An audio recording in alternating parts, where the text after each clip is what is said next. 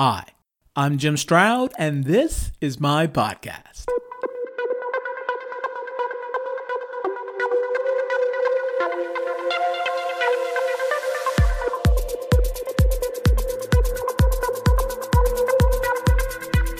I read an article recently about Dr. Peter Scott Morgan, a scientist suffering from motor neuron disease. That's a disease that causes nerve cells to die, and as they do, electrical messages can get from the brain to your muscles, and over time, your muscles waste away. When this happens, you lose control over movements. Walking, talking, swallowing, even breathing becomes a challenge. But rather than give himself over to the disease, Dr. Peter Scott Morgan is pursuing a truly innovative approach. He has decided to turn himself into a cyborg, something he calls Peter 2.0. I'll share some details on that and related news after this.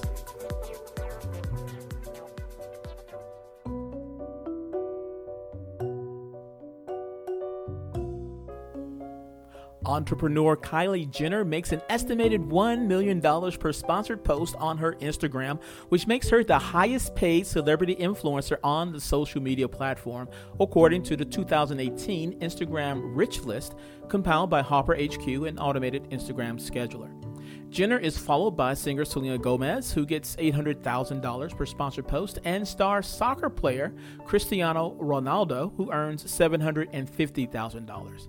Together, these and other up and coming stars contribute to the $1 billion influencer market, which is expected to double in value this year. Now, all that is great until there is an Instagram bug and you lose over a million followers, which happened to Kim Kardashian, Justin Bieber, and several others.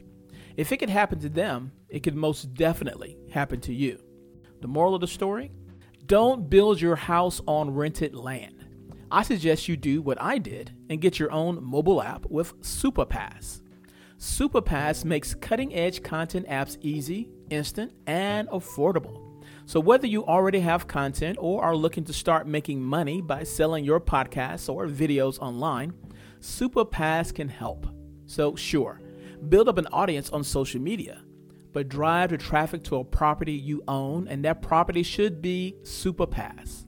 For more information, visit Supapass at www.supapass.app. That's www.supapass.app.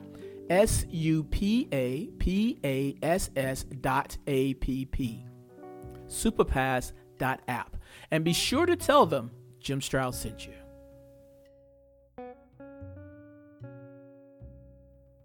The uh, news site Mirror reported on the story I cited earlier with the headline Terminally ill scientist is about to transform into world's first cyborg. you have to see the pictures posted along with the article to get the full effect of this, but here are a few quotes uh, to set the mood.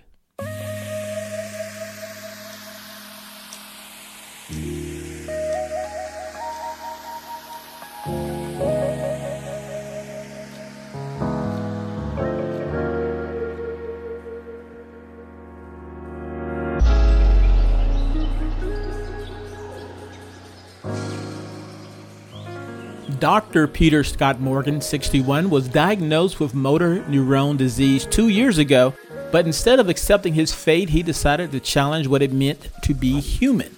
He said he wanted to push the boundaries of what science can achieve, so decided to extend his life and become fully robotic, known as Peter 2.0. The world renowned roboticist has already undergone a series of incredibly complex and risky operations during his journey, this has included developing a remarkably lifelike avatar of his face before he lost any muscle. The avatar is designed to respond using artificially intelligent body language, and he has also explored eye tracking technology to enable him to control multiple computers using only his eyes. Speaking of his transition, he said, Quote, I'm about to be turned into Peter 2.0. And when I say Peter 2.0, I mean a cyborg. And when I say cyborg, I don't just mean any old cyborg. You understand. But by far the most advanced human cybernetic organism ever created in 13.8 billion years. I'm scheduled to become the world's first full cyborg. Almost everything about me is going to be irreversibly changed body and brain in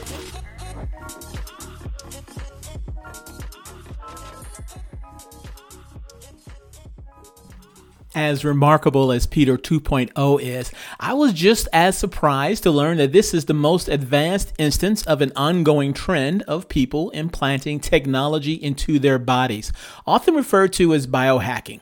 Yet, to be fair, that's not the only meaning of the word biohacking. Sometimes biohacking is people using nutrition to hack their human biology. Other times it's self experimentation with drugs to improve your health. For the purposes of this podcast, however, biohacking, I'm referring to people altering their own bodies by implanting uh, do it yourself cybernetic devices. When I think of biohacking in this way, people like uh, Neil Harbisson comes to mind.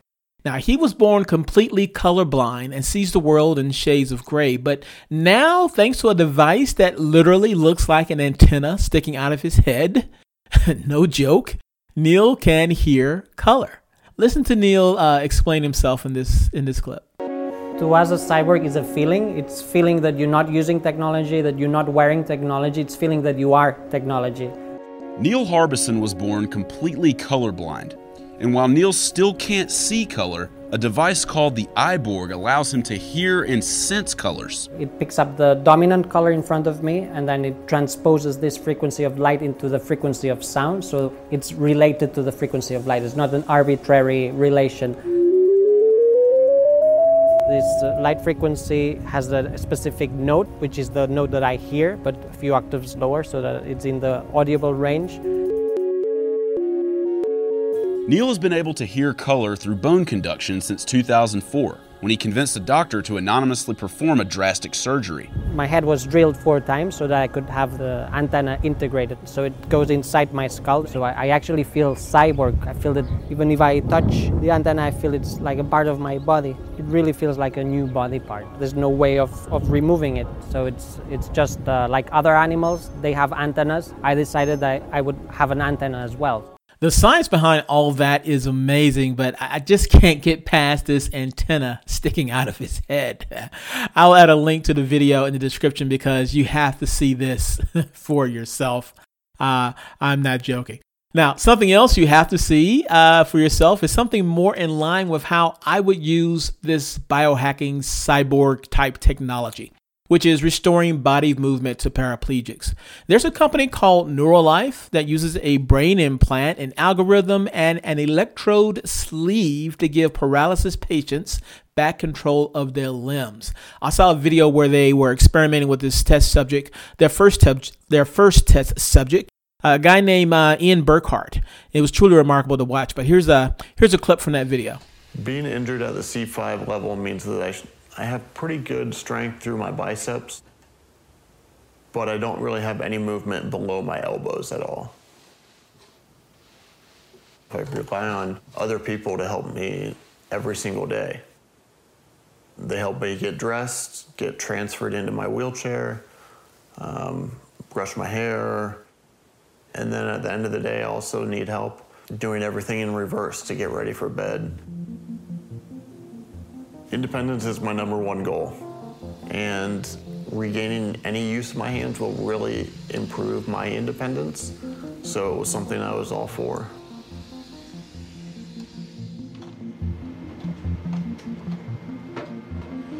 You good?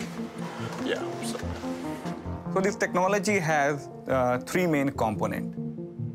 The first component is uh, a tiny chip that is surgically implanted in Ian's brain and that record Ian's brain activity as he's thinking about moving his hand. You want a little more slack? No, that's fine. Is good? Okay, cool. Yeah. The second component is a computer algorithm that decodes Ian's brain activity and interprets the movement that he's thinking about. And the last component is a uh, wearable sleeve, which has up to 160 electrodes, which activates the individual muscles to evoke the attempted movement. You said hand open first? Hand open first, yeah. When I first started with the study, just trying to open and close my hand was extremely challenging. I never had to think about moving my hand, it was just something that naturally happened. So it was something that took a lot of mental strength. Okay, you ready? Yeah.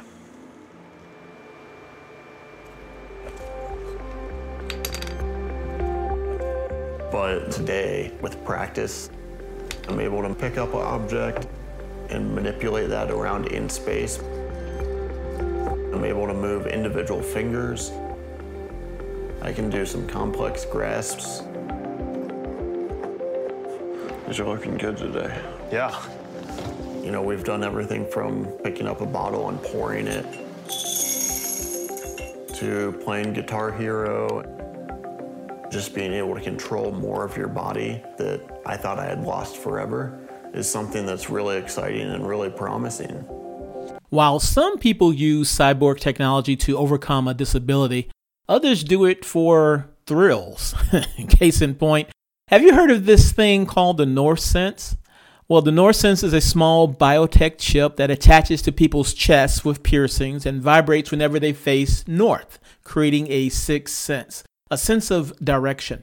It could also quite possibly and unintentionally change how your brain works. Listen to this. When you start with one sense, you, you want to have more. And that's what cyborgism gives me. It gives me ability to go beyond my five senses.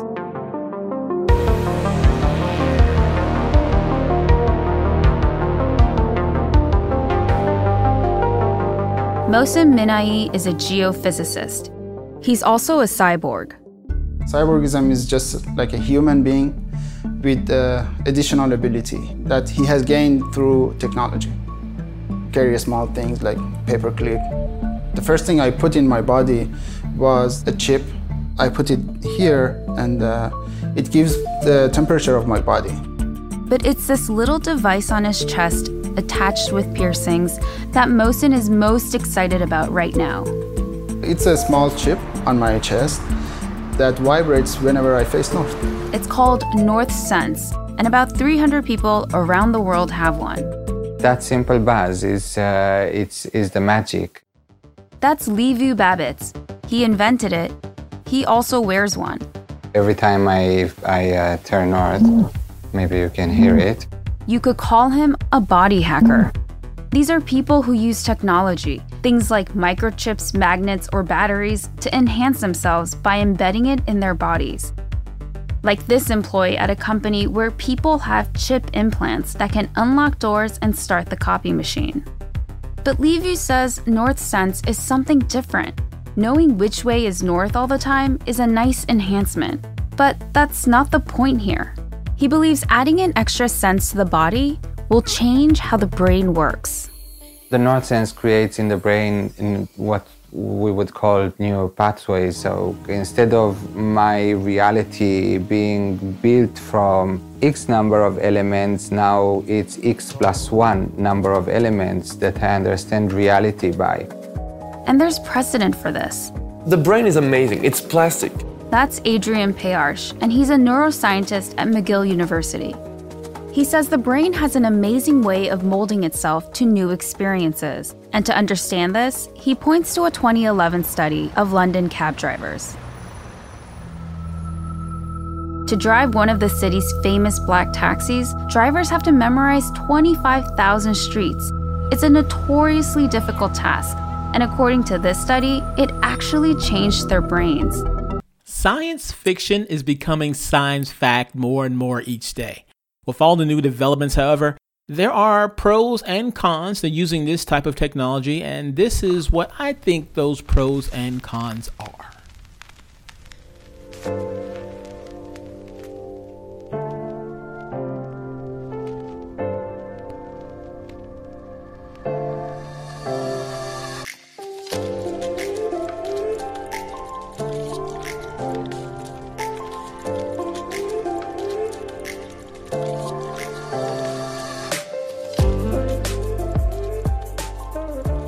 First, the pros. Walking with bionic limbs when you wouldn't otherwise be able to, as in the case of paraplegics, is definitely a pro. Improves senses, sight, smell, hearing, pro again. A better chance of surviving certain heart conditions, as in the case of a defibrillator, uh, which can increase your life expectancy, I would definitely say that's a pro improved mood and lower rates of depression for paraplegics who can now walk as a result of bionic limbs. Yes, yes, yes, definitely a pro. And finally, a better quality of life with new bionic limbs or heightened senses are all great reasons for this type of cyborg uh, technology. But there are cons. Cons like uh, a bionic body part and implantable devices. Well, those, those things are not cheap, they are rather expensive. Implanted devices in the body could also malfunction. Uh, the body might negatively react to implantation of these devices, sort of a case by case basis in that regard. There are medical risks involved in any type of surgery, so there's that. Other devices like metal detectors or anti theft systems may also interfere with cyborg devices, pacemakers, for example, and it may interfere with the ability for those devices to function properly uh, once they're inside you. This is according to the American Heart Association. So, while there are pros, there are definitely cons. So, where does my opinion lie? Well, if I were a paraplegic, I would definitely use this type of cyborg technology as soon as possible because the rewards far and away outweigh the negative consequences. If I were colorblind, I might consider using the same technology that Neil Harbisson used, as long as it does not include some antenna sticking out of my head. I just can't get past that. But if uh, using this technology, uh, this biohacking cyborg technology, uh, if I was using that only to get a thrill of some sort, then I probably would pass. In fact, I know I would. What about you? Would you uh, use this technology if you were, let's say, you weren't paraplegic and you weren't colorblind and you just wanted to get a thrill? Would you take the risk of implanting some of this stuff in you?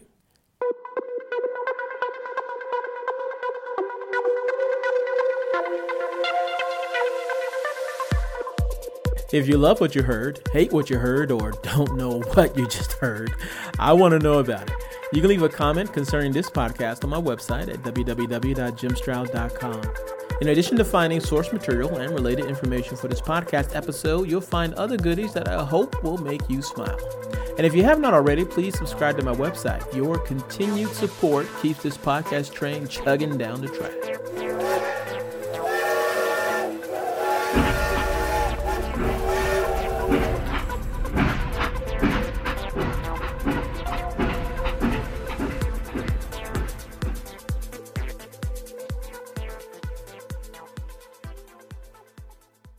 That's what ransomware is all about. It's psychological pressure. Ransomware, when your computer's hacked into and your data held ransom. Attacks are on the rise, and Russian gangs are making billions of dollars. The moment I got that message, I knew our greatest fears that we ever have are starting to come true. The post Cold War era is over. Dot com, the hacking. A new season from Crowd Network with me, Katie Puckrick. Just search for dot com, that's D O T C O M, and subscribe